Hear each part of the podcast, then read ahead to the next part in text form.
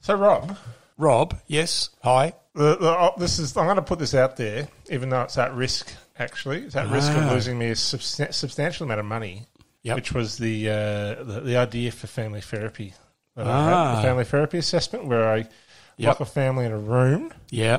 and I record them. I know this has got a sound theoretical base. yeah, keep going. I lock them in a room. I record the family. Lock, as they the, ass- lock, yeah, lock the room. I lock the room. That's a key p- part of the um, the ethics of the of the research. Uh, we lock them in the room, and then we record them assembling a flat pack bit of IKEA furniture. Oh, What do you reckon? already feel the beads of sweat on my forehead as I pick up those stinky wooden chipboard pieces of that fucking bookshelf. Well, Rob, I know you love spending time with family. I've been there. Well, and what did you learn from the process? Right, you learned a little bit from the process. Trauma, learned nothing. I was just wounded. One Christmas night, um, after spending a pretty complicated day with my family, Lisa and I sat down and put together a uh, a dining table that Lisa's folks had bought us for Christmas. yeah, Living hell. but you learn a little bit about how people communicate. Yeah, You learn about how power is distributed amongst certain members in certain areas. absolutely. You learn what the priorities of people's are. Yep. You know, like are they prioritizing the family system? Are they prior- prioritizing themselves? Resilience. Yeah, and you had a very good idea earlier Yep. as to what my uh, uh, pseudonym could be for the project. Yeah, Right? yeah. Rob's going to get himself a big, fat, juicy government grant, and he's going to go undercover, and he's going to call himself Doctor Alan Key.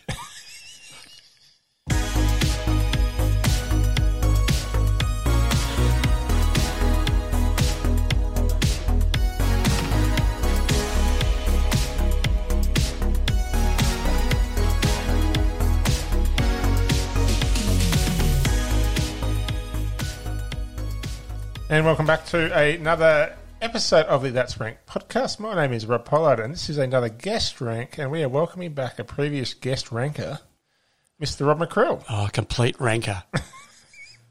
You're a return ranker, Rob. Oh, it's good to be back. Let's get through rank again. It's good to be back in the ranking chair. Well, we're welcome to have you. Now, Rob, before, just want to give you your own podcast to plug. You've got a, a podcast. Oh, yeah. Diorama. Yep. It's a storytelling podcast. And uh, in two years, I've put out about six episodes. so it's uh, quality, not quantity. But you're a meticulous, Rob. That's why. That's why diorama is the quality that it is. It's Yeah. because of the meticulous level Yeah.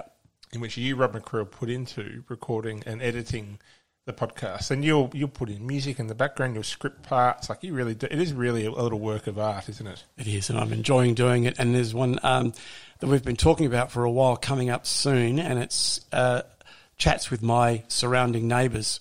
Yes. Uh, I've been winding myself up and warming myself up to doing this, and I'll hopefully crack it this weekend. But so it should be coming out soon, and it's on uh, iTunes or wherever you find your podcasts. And Yep. it's a picture of me and my dog Hazel on the uh, on the artwork. I like it, Rob. I like the. I like the. Um, I, I, for all those people listening out there, who who who, because you've got a certain level of fame that just the mere mention of just look for a photo of you, people will instantly be able to recognise Yep. who Rob McCrill is. Exactly. I have uh, no chance if I decided to uh, enter a life of crime. I'm blind, legally blind, and I'm conspicuous. I've got all my cards stacked against me. Although you know that could actually be the um, the foundation of a great supervillain. Uh, I could be an assassin. yeah, an assassin. Uh, Yeah. You know, like the um, uh, uh, the old uh, Japanese films. Uh, well, uh, there's a, a tradition. There's a Japanese story about the blind samurai Zatoichi, and that character, that particular character, has been uh, a feature of many films Really? over decades. Yeah, yeah, and it's been remade a few times. How Satoichi. interesting. Yep, the last one was by Takeshi Kitano, who remade it. The Blind Samurai, Rob McCrill, Absolutely. the, the, the blind podcaster.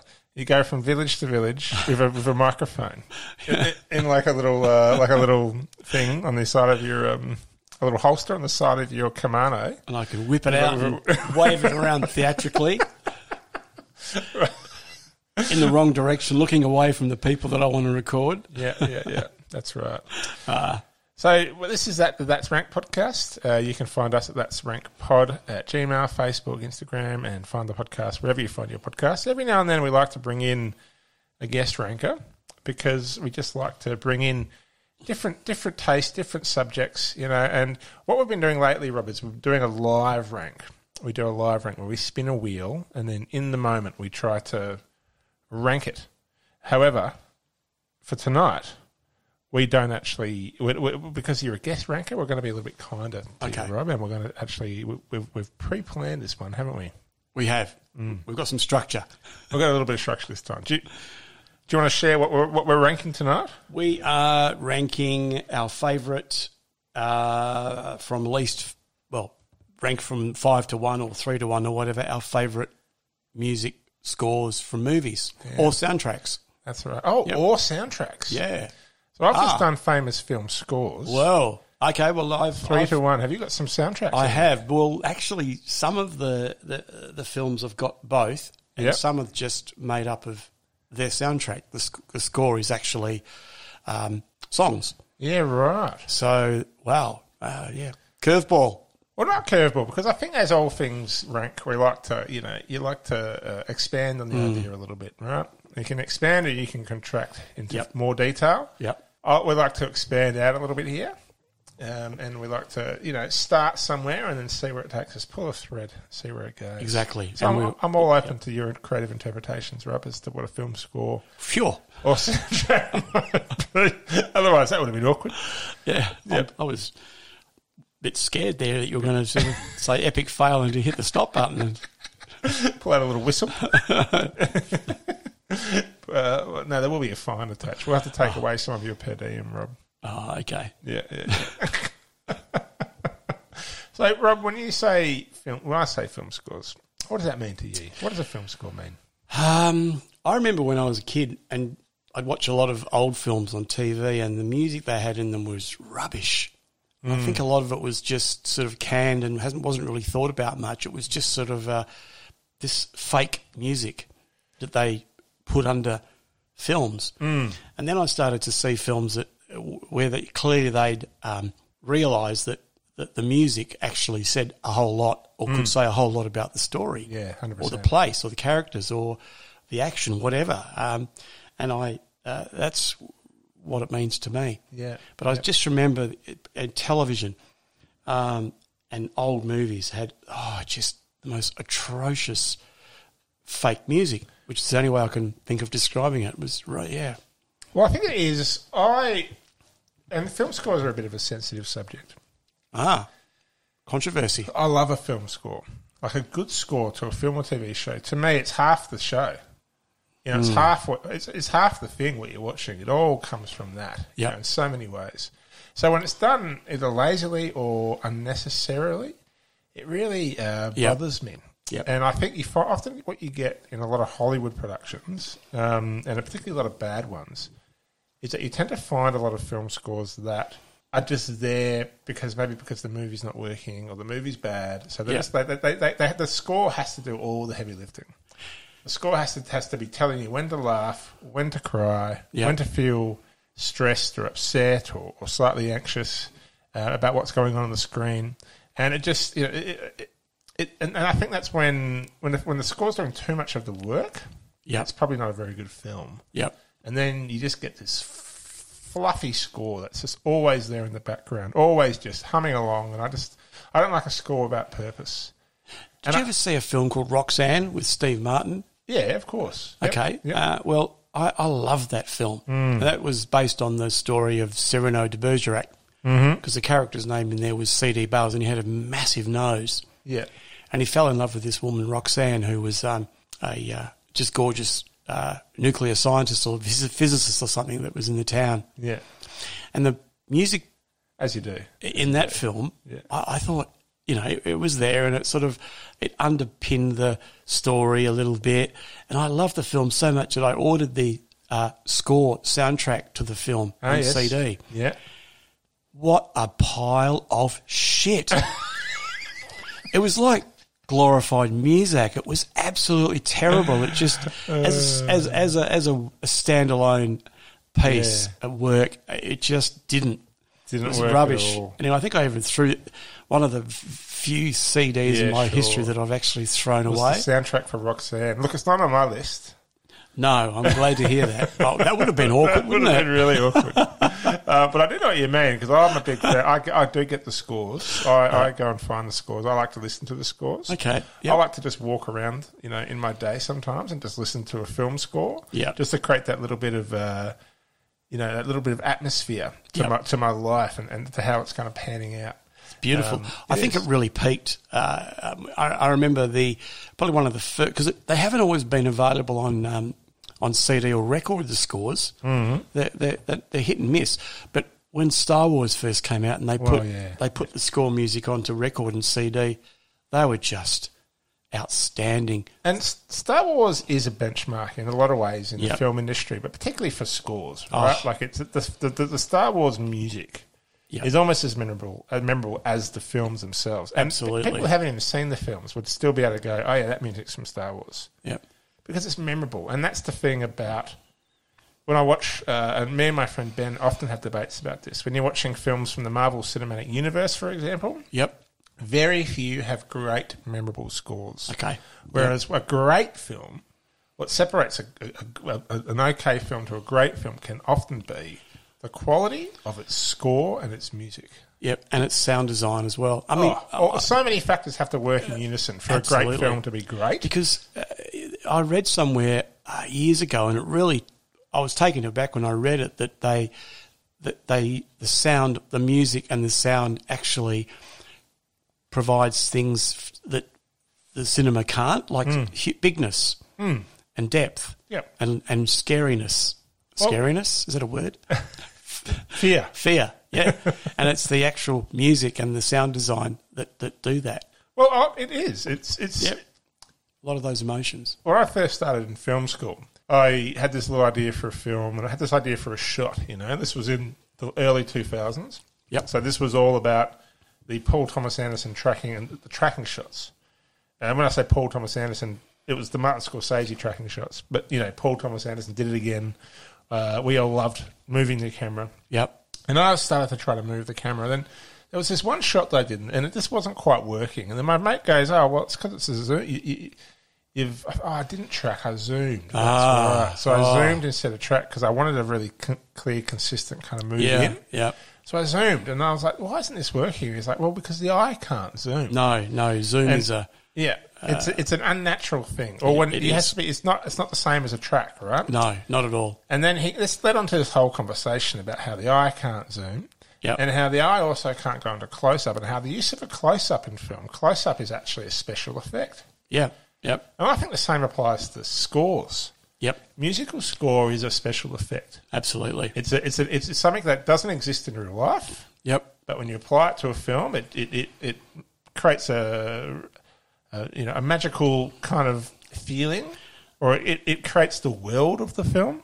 It creates the character and the atmosphere and the vibe of the film. Like it does a lot of that world building, storytelling technique. storytelling. Yeah. Absolutely. Yes. So it is a very important part. It's a bit of a beloved part of uh, Ah. film for me. Like I, lo- I love a good film score, and if I go to a good film, it's often accompanied by a good score. And afterwards, I'll hunt down the film score and I'll be listening to the soundtrack in my own spare time.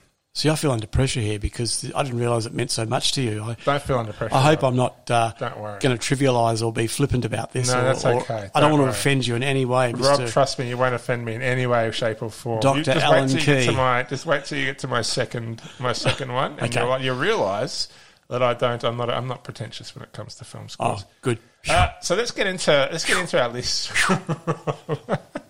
let's get into our list, shall we? Pressure is on. Yeah, pressure's on. Okay, let's go. Do you want to go first? Uh, You're the guest. Why not? Okay. I have chosen, I'm not going to say how many I've chosen, but I will ch- tell you my, um, uh, they're all my favourites, my list, but this is the lowest ranking one. And this is 2001 A Space Odyssey, Oh, 1968 Stanley Kubrick film. Yep. Now, I reckon, and I'm, I'm not 100% sure if I'm right about this, but Stanley Kubrick, when he made this film, he chose classical music as the backdrop for a space movie.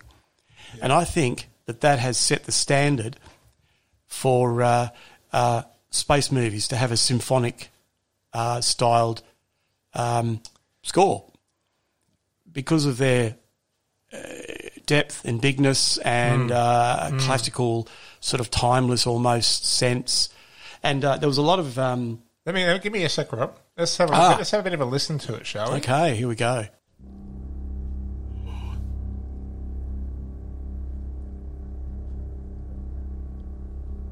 Deep reverberations. I love it.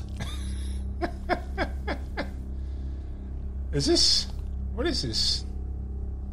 I think this is probably the Sl- slowly builds, isn't it? it's the dawn of time. I think when the monkey There we go. isn't this glorious? This is me. This is a similar thing when I go to my fridge to pull out a beer.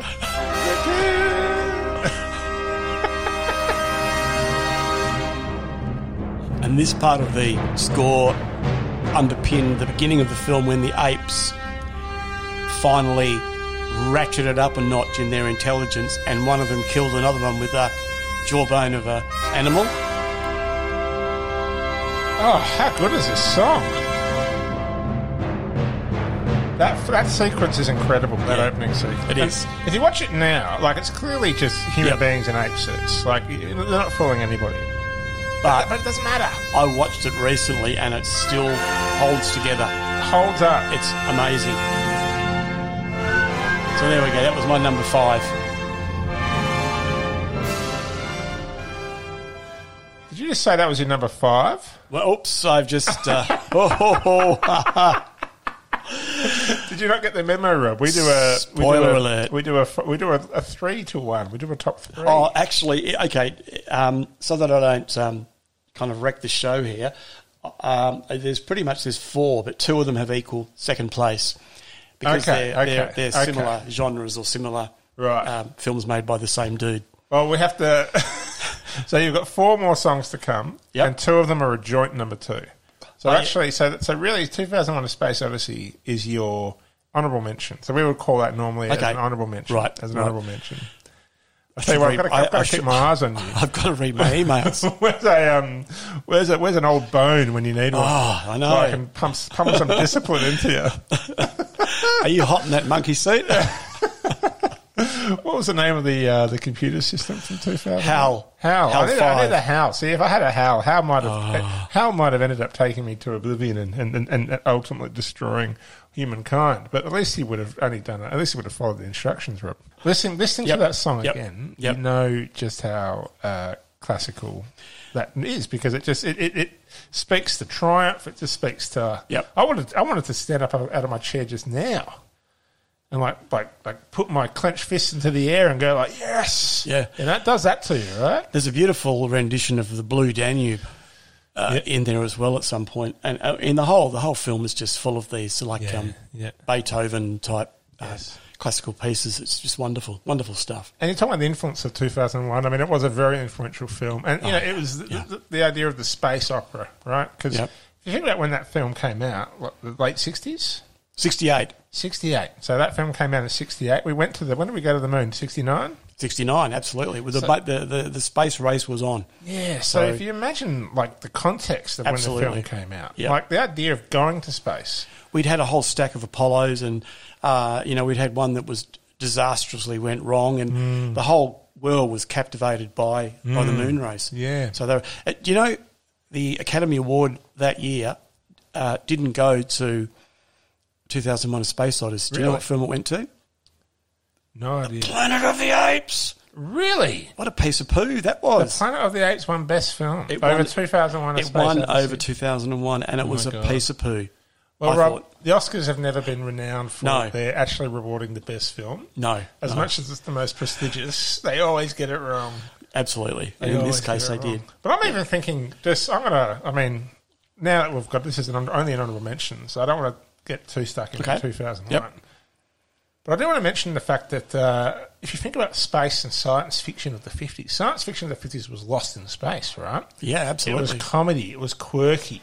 Yeah. It was a bit outrageous and a little bit um like oh uh, what's the word I'm looking for like glamorous kind of camp. camp. It was like the That's the glam glam rock of movies. It was uh, it, it, It was the glam rock of movies. So that when Yeah, you come out yeah. with 2001: A Space Odyssey, Yep, and you just set a totally different tone, yep, like that. That's why it's such a groundbreaking movie. Quality. Okay, Rob. yep. Okay, you've broken the rules, so we're going to move on to the, the, the, your actual number three, your real number three. Oh crikey! Okay, uh, so all right, number. I, I, okay, uh, Full Metal Jacket. Oh, which one? Uh, there's only one, isn't there? Full Metal Jacket, Uh, 1987. Also a Stanley Kubrick, I think, a it film. is. Yeah, yeah, yeah. I mean, which which which Oh, song? Any oh, particular look! song? Um, now I did. Where's my phone? Here it is. I looked it up earlier. The thing about let me, this, see if I, let me see if I can find it. Hold on. Uno, dos, one, two, tres, cuatro. Oh yeah, yeah, yeah, yeah, yeah. yeah. now Watch it now, watch it. this this score it, it had a, it had its own score music but it was largely featured pop music Yeah. songs This is their soundtrack. yeah this is yeah this is the soundtrack now the reason it- they used it in the score because what they've done with- uh, is they've used songs that kind of um, remind us of certain cultural times or times in history Yeah, yeah, yeah, yeah. and they really evoke so much. And I love it when a film uses a well placed po- piece of pop music to Absolutely. do that. Yeah. It's just makes my um, hairs on the back of my neck stand up. When a when a piece of pop music is used well in a film, and Yeah. I guess the, the go to example would be Tarantino, but people forget the, the original masters of it, you know, Yep. which is the Scorsese's of the world. Yep. Martin Scorsese was a, had an incredible knack for, uh, for putting other people's music Yep.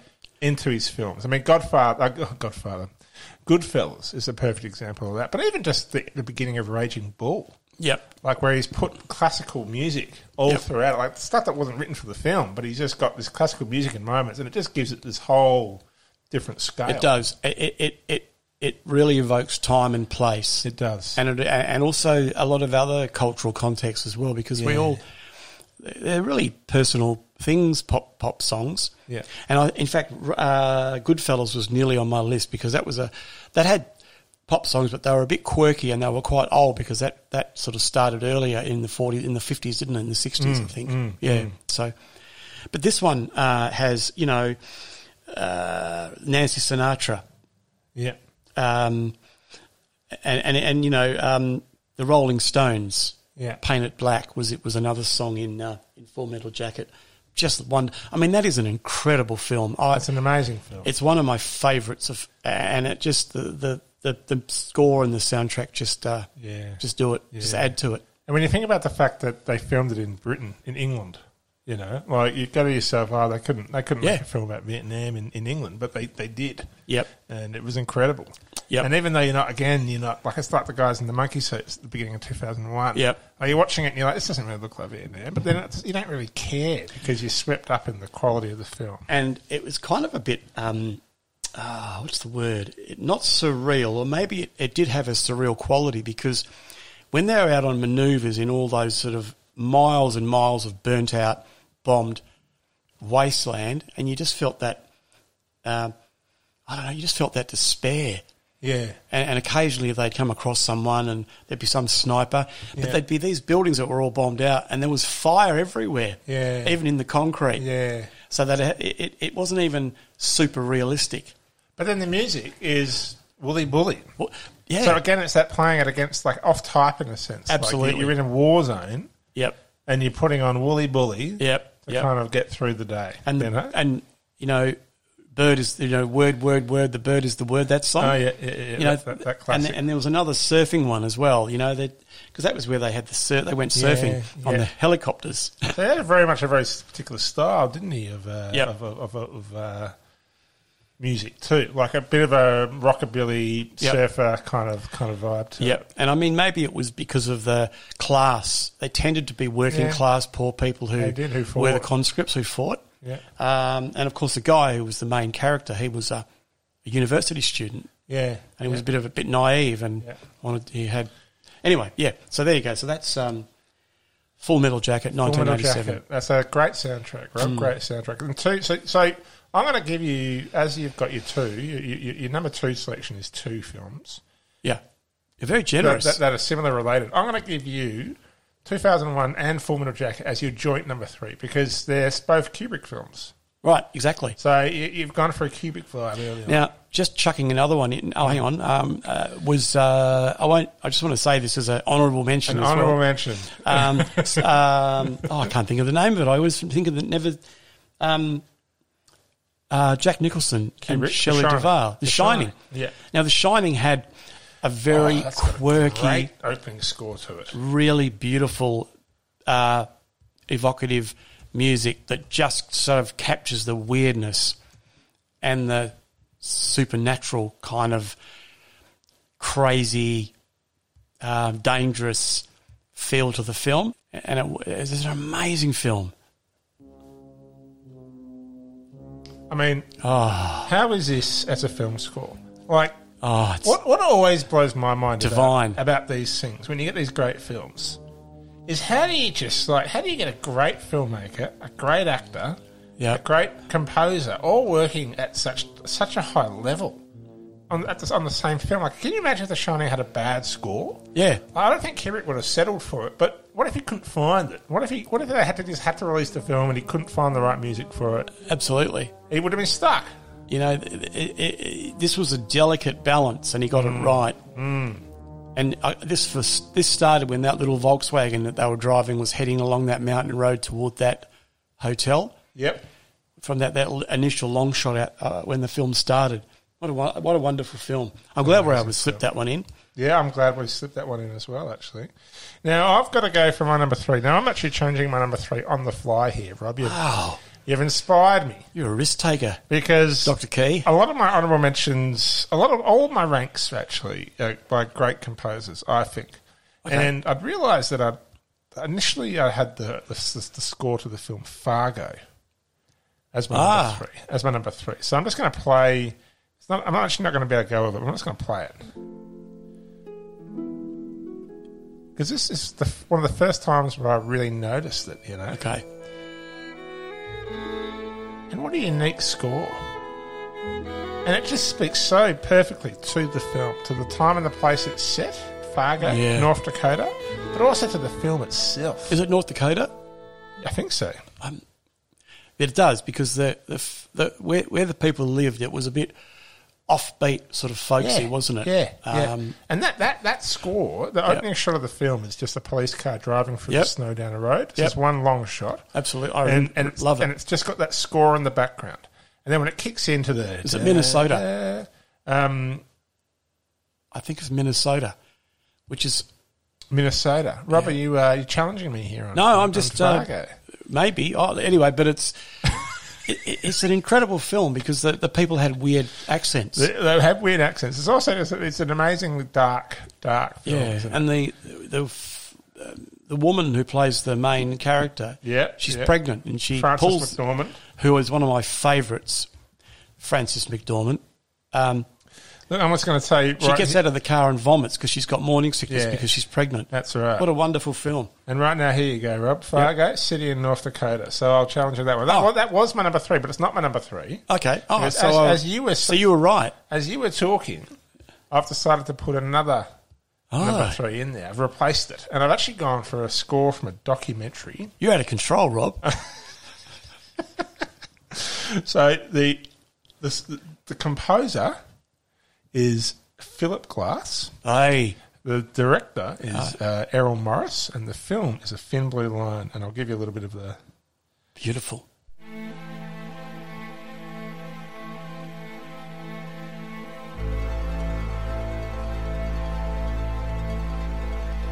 This is one of the old timers, one of the old time f- great documentaries. You know, I've never seen this doco. Rob, Rob McCrill.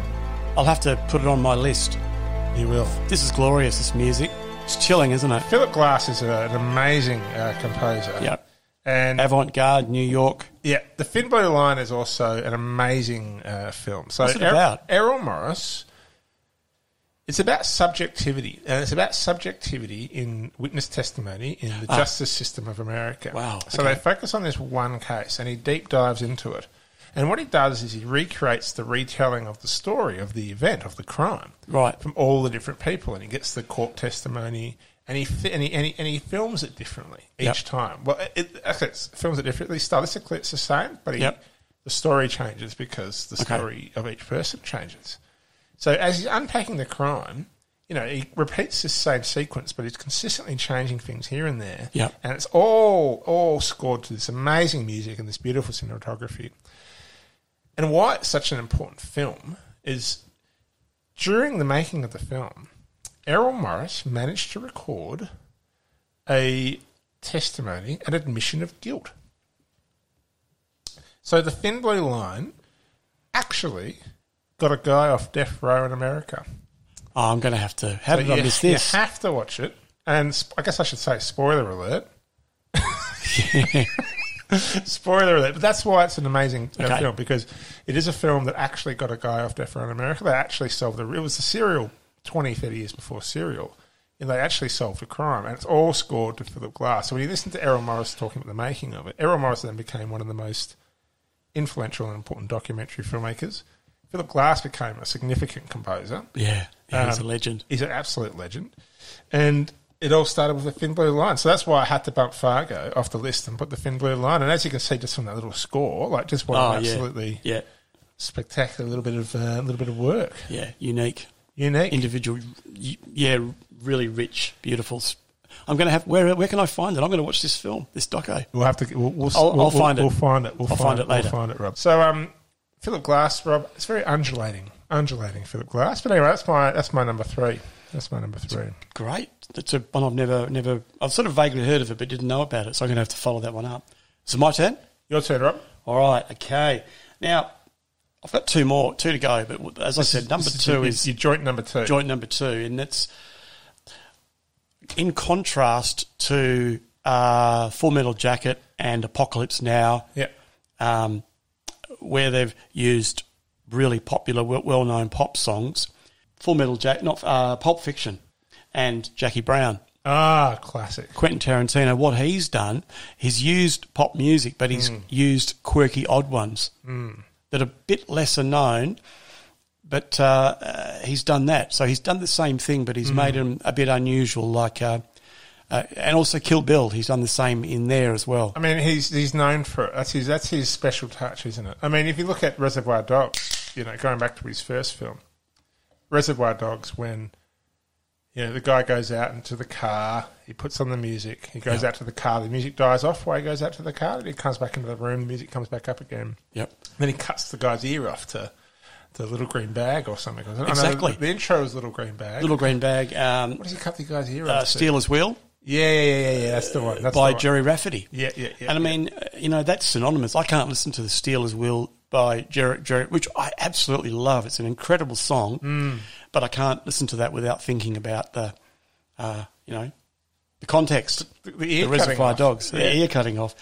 Now, in Pulp Fiction, Mm. uh, there was uh, one particular song which you should play a bit of. It's called Strawberry Letter 22. I'm not sure if we'd get away with the Pulp Fiction soundtrack. We're probably going to, from copyright point of view, we're probably sneakingly getting around a Okay, few, a few right. others. Now, Strawberry Letter 22 is by the Brothers Johnson. It came out in the late 70s. Yeah. Now, um, in uh, Jackie Brown, which I think came out before Pulp Fiction, didn't it? Mm. When, No, after. after, was it? Yeah. Um, i- i- he used that same song a- in both films. In, Ah, really? Now, he, he, in Pulp Fiction, when um, Zed, Yeah. was heading off to into his into his. Did he get killed? Zed. Oh, yeah, Zed dead. Zed's dead. Zed's baby. dead. Yeah. Zed's dead. As he was Um, heading in, What's the name of the song again? it's called Strawberry Letter Twenty Three. And anyway, as he was heading through the block of flats t- eh, to to, to his his his uh, you know his death. Yeah. As he walked past one of the flats, Strawberry Letter Twenty Three was playing in the flat. Oh, yeah. and he walked past it and he heard the music. So it wasn't even. It was a sound effect. It wasn't was- even. yeah, Now, right. now jump forward to Jackie Brown, the Samuel L. Jackson's character. What was his name? the the the, the, the arms dealer. In Jackie Brown? Yeah. Oh, I can't remember. Or uh, um, he uh, when he he killed one of his um, employees and bundled him into a Yeah. the back of his car, and Yeah. they were playing Strawberry Letter Twenty Three during that Ah, that whole sequence. So the, he's used that song twice in, in different films, and I think Yeah, right. it's almost a sort of like a, an indicator of doom. Yeah, right. So, so yeah, he, he's whereas the other films have used popular ones, he's he's picked some obs- obscure ones. Yeah, you know, yeah, like yeah.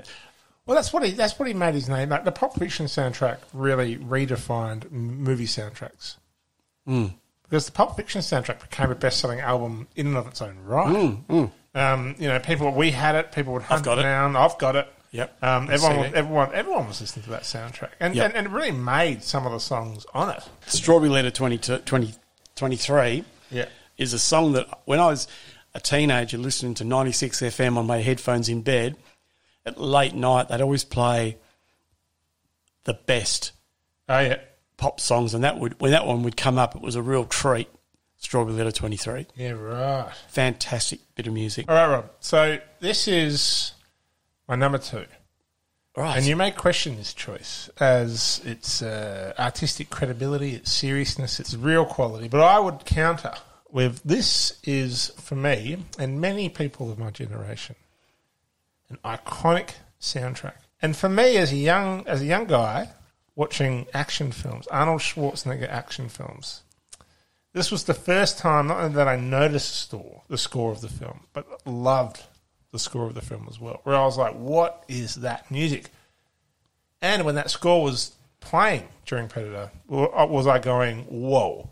Like it, I could just tell that it was just giving this whole kick-ass quality to, Yeah. the, to the film. And it is uh, by Alan Silvestri, and is the theme song to the film Predator.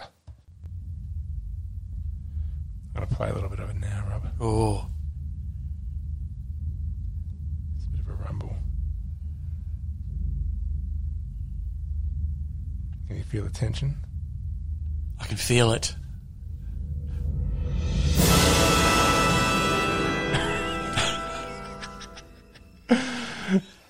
what year? Um. Oh wow! I don't want to write. I don't, it's like 1987, 88. Oh, um, 87. 07, Okay. But this is, you know, it starts off and it's the opening sequence here is of this spaceship coming down. Yep. You look, at the- you see this starscape, and then you notice that one of the stars is moving. Ah, And it starts to come closer, closer, closer. Then it goes past the camera. The camera swings around, and you realise the star is falling to Earth. right. and as, as the credits come up. And then now we're about to, in, in a minute we're going to get to the, the central theme of the film The Predator. Here we go.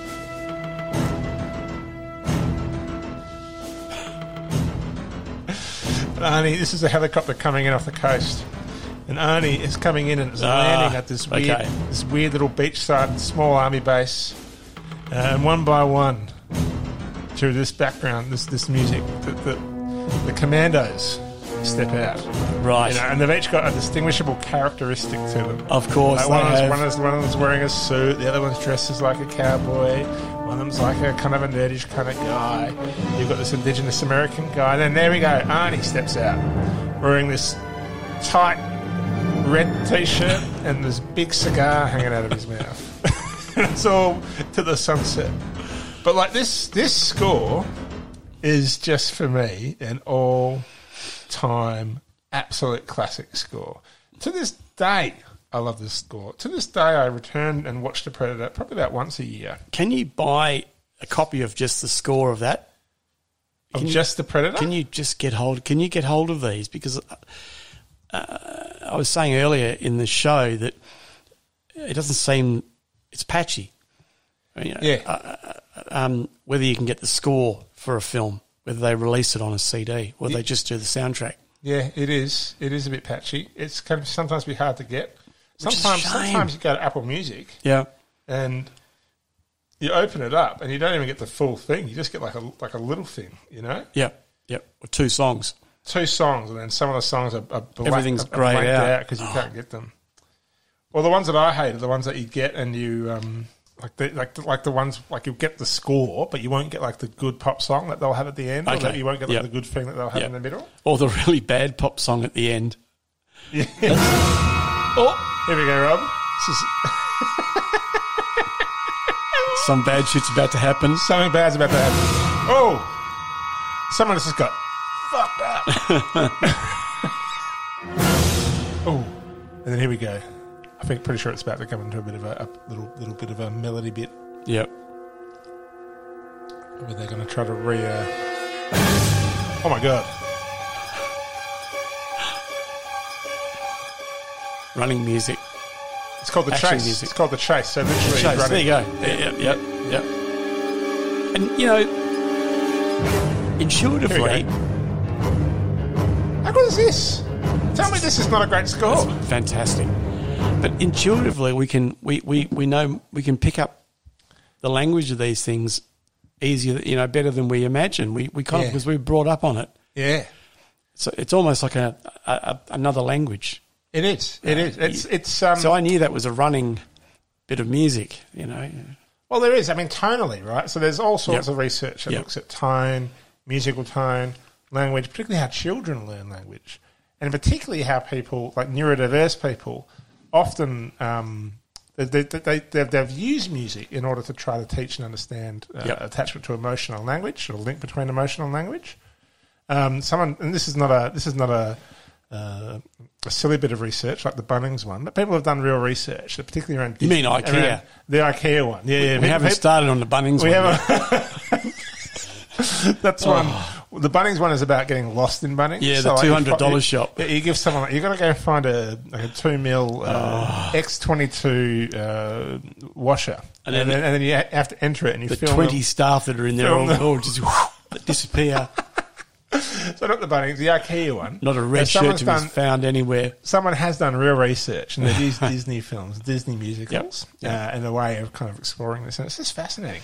And when you think about how kids get told off, right? So if I'm talking to an adult and we're having a conversation, you're able to really understand the the uh, concept of I'm in trouble or I've done a good job, Yep. right? And all I have to say is, Rob, you've done a good job, or Rob, disappointing. Yep. You've, you've done that improperly.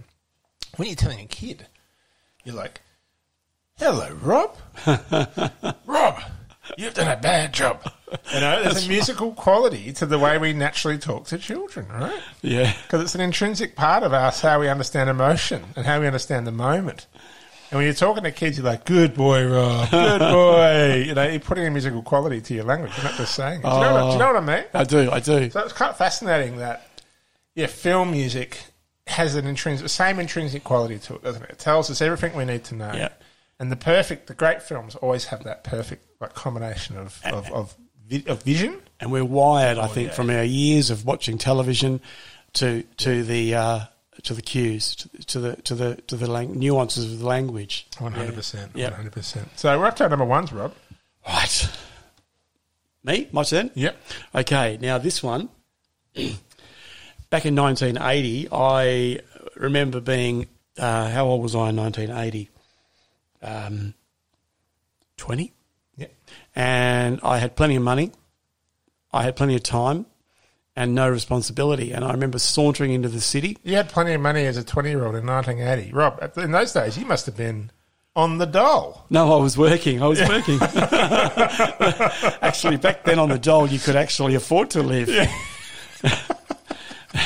Those are the days. No forty day equivalent, forty dollars a day equivalent back in the back in the eighties. And I thought I'd go and see a film, and I didn't really know what to see. And I saw this film, and I thought, oh yeah, that sounds like a like a go. Yeah. And I remember going. I remember exactly going into the Cinema City in in um, in, Ma- in Hay Street there, and I watched this film called The Blues Brothers. Oh Now, the Blues Brothers came out as a bit of a sleeper. Like it wasn't heavily promoted, but I started watching this film and I could not believe what I was watching. yeah. It is yeah. this the most outstanding kind of uh, unique, you know, uh, um, individual. You know, you, what's the word I'm looking for? Unique, uh, uh, just a fresh idea. Yeah. and the the music because it's the, the music was actually the score was a character in the film. Yeah. Because the people were actually singing the songs. Yeah. Who were characters in the film. And it literally did go to the little moments, right? Like it went to it went to a little musical moment. Like Aretha, like they're in a, they're in a, a scene, There was lots of and then all those. of a sudden Aretha Franklin starts singing. She's in the. She's She's a, and then everyone starts dancing along to it. It's an absolute classic film. Yeah, and, and you know, um, John Lee Hooker is out in there's like a street market. Yeah. and John Lee Hooker's out there, and he's um, he starts singing, and they dance to him as well, and Yeah. he- Cab Calloway, Yeah. absolutely. I mean, they back back then, I think it was uh, Dan Aykroyd because they were they were Saturday Night Live people, weren't they? They were. Yeah. And I think maybe the Blues Brothers might have been like a character thing that they did on there. Ah, yeah. But yeah. they, uh, Dan Aykroyd was a real fan of old fashioned rhythm and blues. Now, Yeah. because 1980, it was sort of like um, we were getting into the, um, you know, computer music and disco. We were just getting out, getting, o- we were just getting over the disco thing, and all that stuff was really out of vogue. Mm. And a lot of these act, these old singers were, were, were really not making much money and not getting any work. Mm. And you know, like uh, yeah, Cab Calloway, Ray Charles, John Lee Hooker, um, uh, who else was in it? I can't remember now. Uh, and a lot of those session players in the Blues Brothers band, which was a put together band, they were all Pro- actual musicians. legit Yeah. rhythm and blue, and it was just this incredible thing. And it's probably my it is it's the music is wonderful. The soundtrack album was Yeah. a major hit, Yeah. and it really uh, injected life into that old music. And Absolutely. it it uh, it's just it probably rank, it still ranks up as my favorite film of all time. Is it your favourite film? Look, it's an absolute classic. Yep. Yeah. And, uh, and and certainly the music was incredible, and it was had a rawness about it, and I uh, had a kind of a low budget sort of Mm. feeling about it, gritty feeling. Uh, but I know it cost an absolute bomb to make, Yeah. uh, and they, I think they wrecked 180 cars When they made it. in in the uh, in that big chase scene. Wow, and you and you, you, see, you can see it too. The stunt work of those car chases. They You know, when wouldn't they, do when it they're, now. they're actually on the streets of Chicago yeah, for real. They you were. know, doing that. they were. Um, it's unbelievable. And I, a friend of mine, a good friend of mine, just showed his stepson, the Blues Brothers, Right. um, and the stepson, who's a, a who's uh like a teenager. He's lived his whole life in Japan. He's a, you know, he, he, he- he's just very much been very much raised in Japanese culture. You know, got to sh- got to see this film, The Blues Brothers, and absolutely loved it. Like loved it. Yeah. And particularly loved the moments of like the end when they, they go off the um, the Nazis. Oh. the Nazis drive off the end of a bridge. Yeah.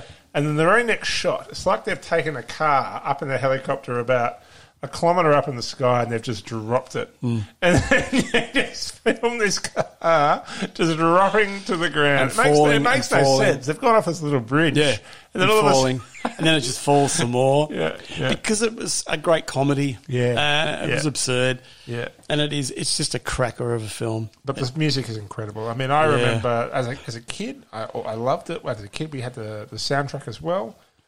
Uh, the old Rawhide, for example. Yep. And just I just remember loving the, the music from that, and it introduced me to a whole generation of musicians. It introduced me to a whole bunch of music I wouldn't have otherwise Yep. really found out about Yep. if it wasn't for the Blues Brothers. Uh, um, Carrie Fisher. Yeah, She'd just made Star Wars. Yeah. so she was a hot property. She was Uh, Jake's girlfriend. that's right. Twiggy was in it. Twiggy, the famous '60s model. She Was Twiggy in it? Was she? she was the uh, one at the servo that Elwood stood up and took pinched her money to pay for his petrol. yeah. So so there you go. So that's my number one. There's number one. Well, classic film, uh, famously bombed on its release, and has since become then an iconic Well, classic of a film. like I said, it it, it was a sleeper. It, Yeah. it, it was it was uh, and I had no clue about it. And I remember going in there thinking, oh, this I, I'd seen everything else probably, Mm.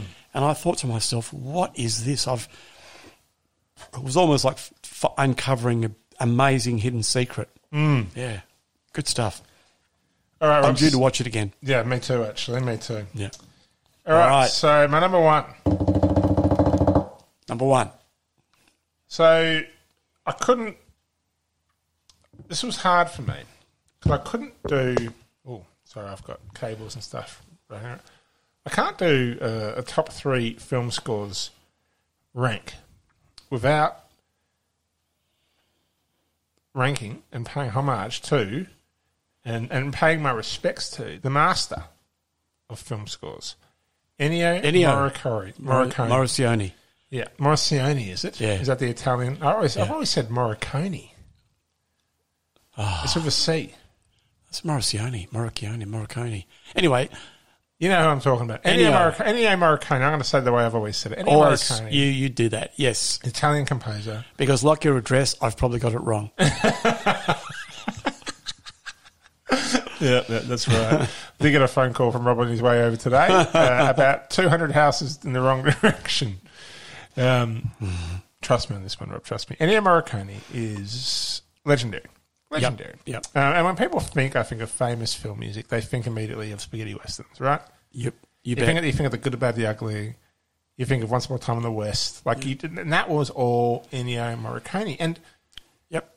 he also did a lot more stuff. You know, he did. did. The Mission. He did a whole bunch of other more serious roles. You know, he was really widely adopted in Hollywood for, for years. In Yeah. fact, he only died in the year 2020, and he was working all the way up through to the time of his death. He was. really. Yep. still producing scores. But I guess we probably know him a little bit more now, is because he's known um, particular, or he's brought back into a certain relevance by, as you've already mentioned, Quentin Tarantino. Yep. Quentin Tarantino uses a lot of his music, and particularly in the Kill Bill films, and then Django Unchained, and then The Hateful Eight. You know, Tarantino then went on to a huge, a huge Western Western bender. Yep. And he and, and Tarantino, like he did with pop, he went and found all these kind of unknown Morricone classics. You know, because there's some great Morricone classics. Like there's the score to the film called Two Mules for Sister Sarah Yep. with a Clint Eastwood Shirley MacLaine one, which has got a great little kind of banjo, just kind of like bing, bing, bing, bing, bing, bing, bing, just kind of going in the background. So as my number one, I'm gonna, I'm gonna go La Rena, is what it's called Yep. from Kill Bill, and I'll just play it in a little bit in the background as we go. And it's from the sequence when she's in. Have you seen Kill Bill? I have Kill Bill Two. seen them all. Loved it. So Loved she's this is when she's buried in the dirt and she's got to Yes. climb her way out. Yep. And she's Yep. kind of going back into her, to her. She goes back into her memories of, of, of, of learning from her master how to do the, the one hand punch. And Morricone, you just know that you're listening to an Ennio Morricone song them. Yep. when you hear it. And I couldn't describe. I don't have the musical knowledge to describe Yeah. what Love it the is, what it words. is about it. You Yeah. know, that makes you kind of go, "This Yeah. is this is Ennio Morricone." But I tell you, when it comes on, Ah, you just know it is. it is that that gives it away. That gives it away. And this just then, that whistle. this- yeah, that whistle. I think Yeah. it's the whistle. I think it's also the, the pace. See, I didn't know that about that, but uh, I do remember that the felt that the music was noticeable and quirky. in in Kill Bill one In- and two. yeah, absolutely. Well, again, it's a collection of stuff, so it's Yep. a collection of stuff from all over. But he Okay. does he does use a little bit of Ennio in it, um, and in particular this in this moment, um, in another moment from a he uses a this is from a film called I think El Mariachi. Oh, yeah, yeah, yeah. I think that's the that's and that's what again going back to the old Tarantino thing where he'd find 60s and these 50s. he'd find these classics right Yeah. Out- Wow. out of nowhere, um, and then you'd have the horns.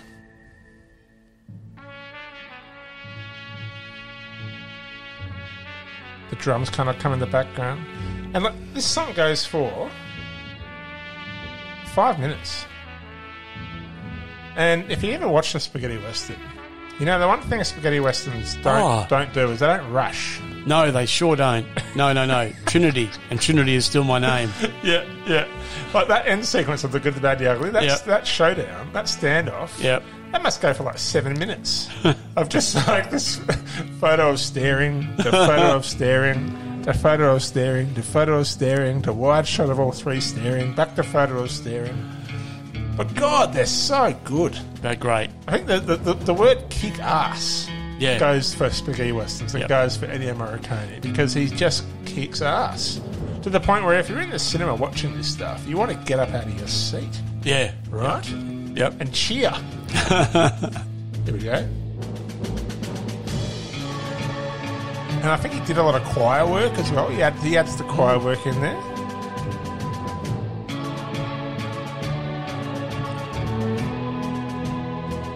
I'm just playing it out. Love it.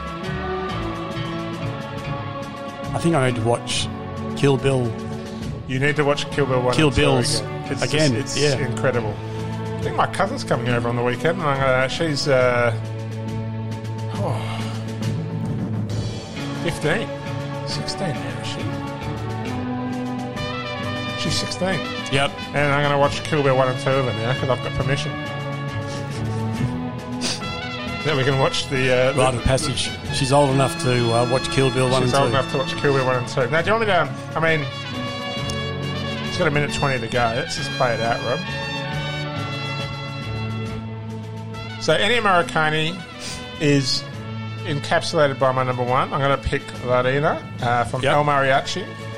But, I mean, and really, I want to reference and, and pay my respects to the whole Morricone uh, repertoire. Catalogue.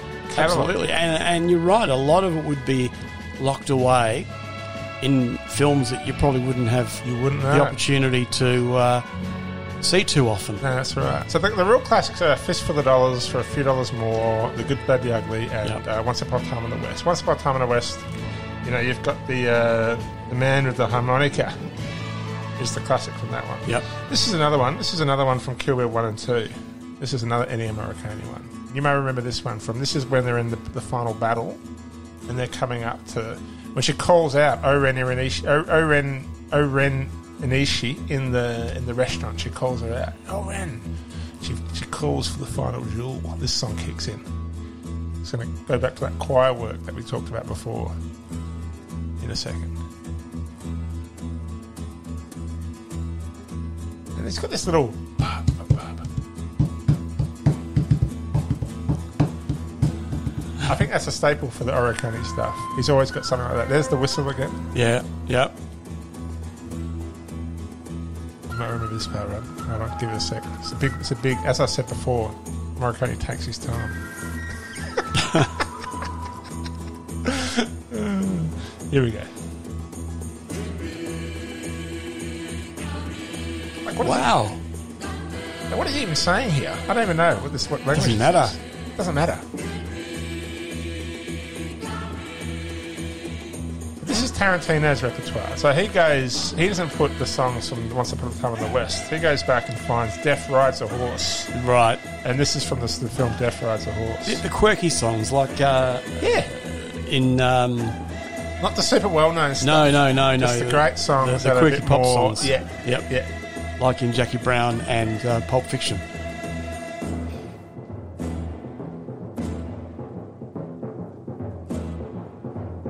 How's that?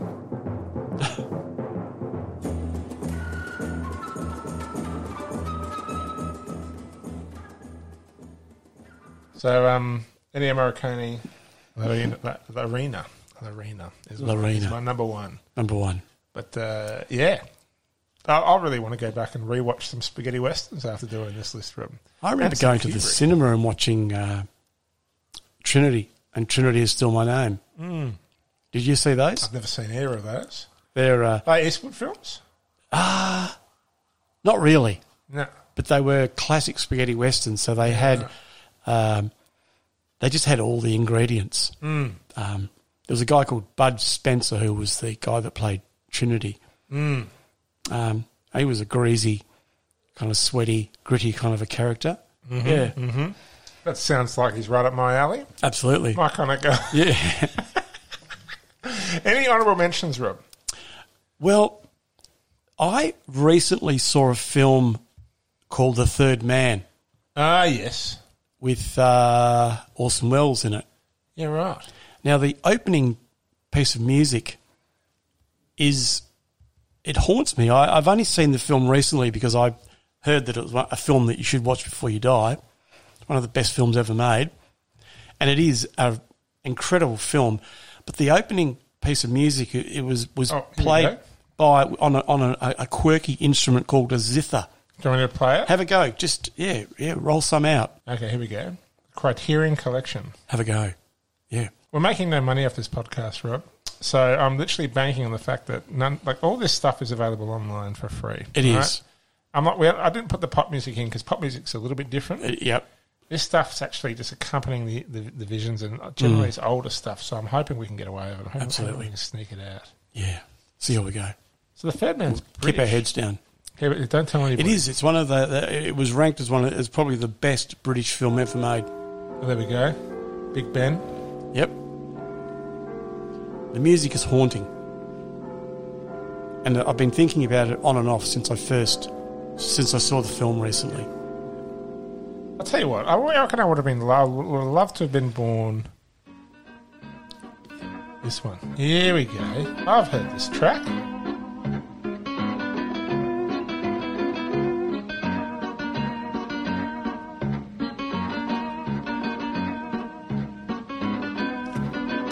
It's a Graham Greene novel. Yep. And uh, if you can't, so if you're listening at home, the opening title is a series of strings, Yep. Yep. and you can see the strings being played. Yes. to make the to make the song. But the, Amazing. a, the a unique zither instrument. So that's real. So the Ziffer has must be like twenty Yeah. strings on it. It's kind of like in the guitar family. but uh, that quirky piece of music Yeah. just herald uh, it ushered in this incredible film, which was Wow. quite quirky itself. Wow. Have you seen it? No, never seen the Uh, film. it's a must see. I'm gonna have to go back and watch it. I'm gonna. I've been really. Uh, re- lately, I've been really thinking about watching some old films again. I find it in the moment. I find it's often sometimes hard to go back and to watch them, Hmm. and oh, it's- they're never available on the streaming services that No. you subscribe to.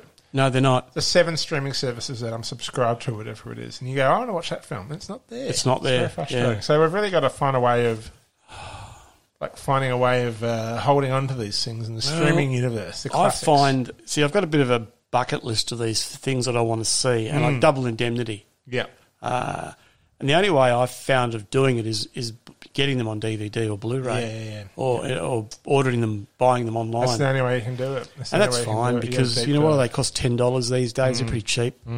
So uh, I bought a third man. Um, there you go. Loved it. Loved that piece of music.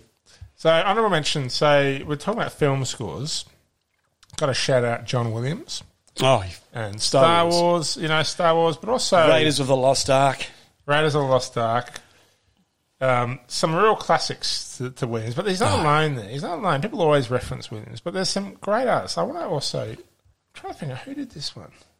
And I'm pretty sure it was Alan Silvestri. Alan Silvestri doesn't get the same kudos Right. as John Williams, but Alan Silvestri did this little one. See if you remember this one. See if you recognise this one, Rob. recognise this one? I do.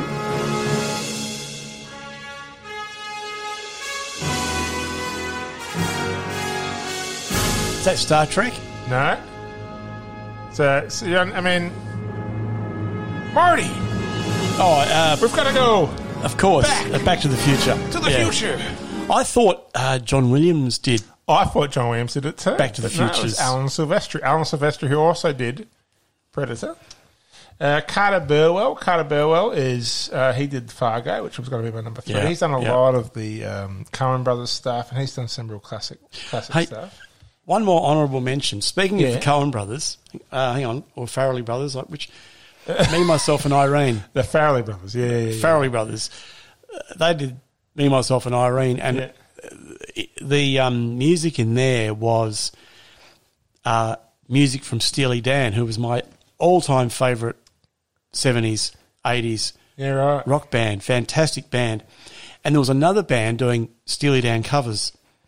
So that was one that I I, I love as well. That was that just right up my alley. Well, that's you've, you've just really referenced a film that I'd like to see again. Me, myself, and Irene. I, fe- I wonder how that film holds up now because I have a feeling it might be quite the Can I tell the, you fore, a bit the of, forerunner. Yep. Please do. The forerunner of Well, this is a very influential film. Like I just have, I, think, I think me, myself, and Irene was very unique and probably quite a influential film for its time. well, I have a bit of a connection with me, myself and Irene. do you? Well, one of my side projects is to, Yeah. is to uh, and I've started doing it. I've started p- plotting and planning is to make a, a documentary about Yeah. albinism because I have albinism. It's a Yeah. uh, genetic condition of the skin, hair, and eyes, and um, lack of pigment and stuff. Anyway, anyway, put that aside. Yeah. In the film, me, myself, and Irene, there was a guy who had albinism. He was Yes. a character, and he worked in a uh, cafe. And as uh, Jim Carrey was rampaging around the countryside, being crazy and being sane, he he he held uh, ridicule at this guy. Do you remember that bit? I do. Uh, yeah, Anyway, a- and of course, the guy with albinism, whose name was Whitey, I think. Yeah. Um, Casper. Whi- Casper. Whitey. Casper, his name was. His nickname was Whitey, but his real name was Casper, as in Casper the Friendly Ghost. he tagged along with them, and uh, and it was uh, uh, anyway. I am friends on Facebook with a guy called Michael Bowman, who is the actual guy that played Casper from Me, Myself, and Irene. And Right. I'm hoping uh, we're going to actually. He keeps saying to me, "We've got to talk. We've got to talk. We've got to catch up because we've got this Yeah. conversation going, and I'm going to actually interview him for my episode in my podcast Oh, yeah, about yeah. pop culture and how people with albinism are always portrayed as The bad guy. as as evil assassins, as uh, as supernatural, and as bad guys, or as yeah, objects of ridicule. Anyway, yeah, So what else is there? Oh, well, I, I, ca- I mean, you have told me about the Doco project before. yeah, Let's not let's not let the cat out of the bag too much, right? Because people might steal that idea. Because that's a great idea. That's a story that hasn't been told. That's a story that we need to get out. Well, it has been told, but has I'm going to tell it in a more thorough sort of uh, fashion. And I've got about eleven episodes from this audio. It's an audio um, podcast documentary, and uh, I've got lots of people on board, really? uh, including Michael Bowman, which I'm really looking forward to. Well, uh, we'll, uh, we look forward to it. yeah, so We look forward to it. And then when you've uh, when you've got that that that, that podcast series up, Rob, we'll have to cross promote it. we here will. on the That's we will. Frank podcast. Yeah. So, so yeah. So so a- and that's interesting because that's a that's a real live film there, Yeah, and yeah. Uh, I love the music in that. Yeah. I love the Michael Bowman. Michael Bowman doesn't. He regrets doing it. Does he? That's a- uh, yeah. Does he? he really? he, uh, he Did, said did, he- you make, did you make much money from it? Did you get paid for it? I would have done. He was definitely would have been paid. He would- yeah, uh, yeah. But I don't, you know, he was doing a proper acting job. But, but he regrets it. But he kind of He's always figures typecast. he the, even though they tried to make the character a more sort of average character, they still indirectly made him an object of ridicule. Yeah. Anyway, so Like, well, his name was Casper and White. Yeah, so yeah, yeah. It's like they didn't try very hard. no, no, by they, the sounds of it. They tried a little bit though. yeah, they try a little bit, but anyway, so there you go. Uh, Um, So interesting how um, yeah, uh, you know things six degrees of separation. that's right. So other other other honourable mentions. So Danny Elfman has to be an honourable mention. Um, Danny Elfman did the Simpsons theme. Did a lot of the Tim Burton stuff. You know, has Fantastic. just done a huge amount of, of, of big Hollywood scores. Beautiful. and recently performed at um, at Coachella.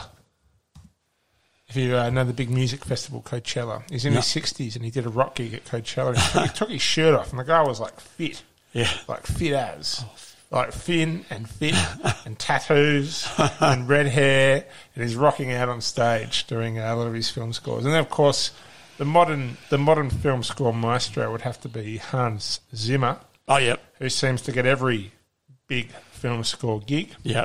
Um, he did June this year, and he's did done all the, He's the the new John the Williams. New, he's a new John Williams. He did all the new Batman films, and Yep. he Yep. does all the Christopher Nolan stuff. And oh, I, I, quite, I mean, his scores are memorable. Like I, I give him that, like they're memorable Yep. scores. Yep. Um, which is, I think, the sadly it's hard, it's few and far between finding good memorable scores. And, and these days, I think where you, where you, where you get great music is actually a lot more these days. I think in television Yep.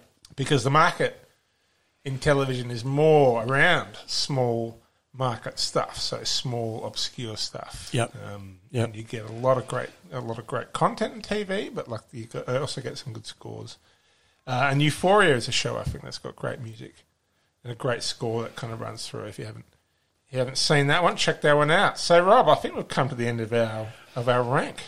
Is there anything you'd like to say? Any final thoughts? We've come to the closing credits. we've come to the closing credits. No, I think um, I've got nothing else to say except uh, uh, I'm going to start listening with a third ear to score music in films, and maybe I have to. I'm going to have to definitely watch the Thin Blue Line. That's uh, that's on my list. Another great honorable mention is Trent Reznor and Atticus Ross. They do a lot of good music.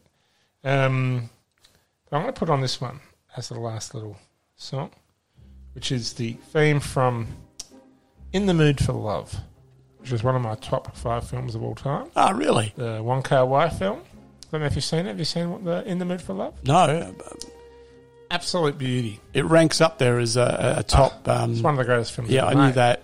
Uh, Um, and as a- it's, it's, a, it's, a, it's a love story, but Yep. it's a complicated love story. But it's just you know shot by Christopher Doyle, set in uh, 1950s Hong Kong, and scored by this theme by uh, Shigeru Umebayashi, and this is. I think the theme that will go out on tonight, and I always finish with a bit of a final thought. But you've had a final thought yourself, Rob. Thanks very much for coming to Pleasure. the episode of the, the, the That's Rank Guess Rank. About Good to be a film part of scores. As we sign off, we just encourage you. Next time you're watching a great film, you're wondering why is it so good. get closer to, the, to those Yeah. speakers and Get cl- close your eyes, get closer to the speakers, and listen. break it down in your mind. Yep, hear the music. Hear the sound as well as the actual watching the pictures. Enjoy. Enjoy. Let's just fade out this. uh, Ah, too many movies, too little time.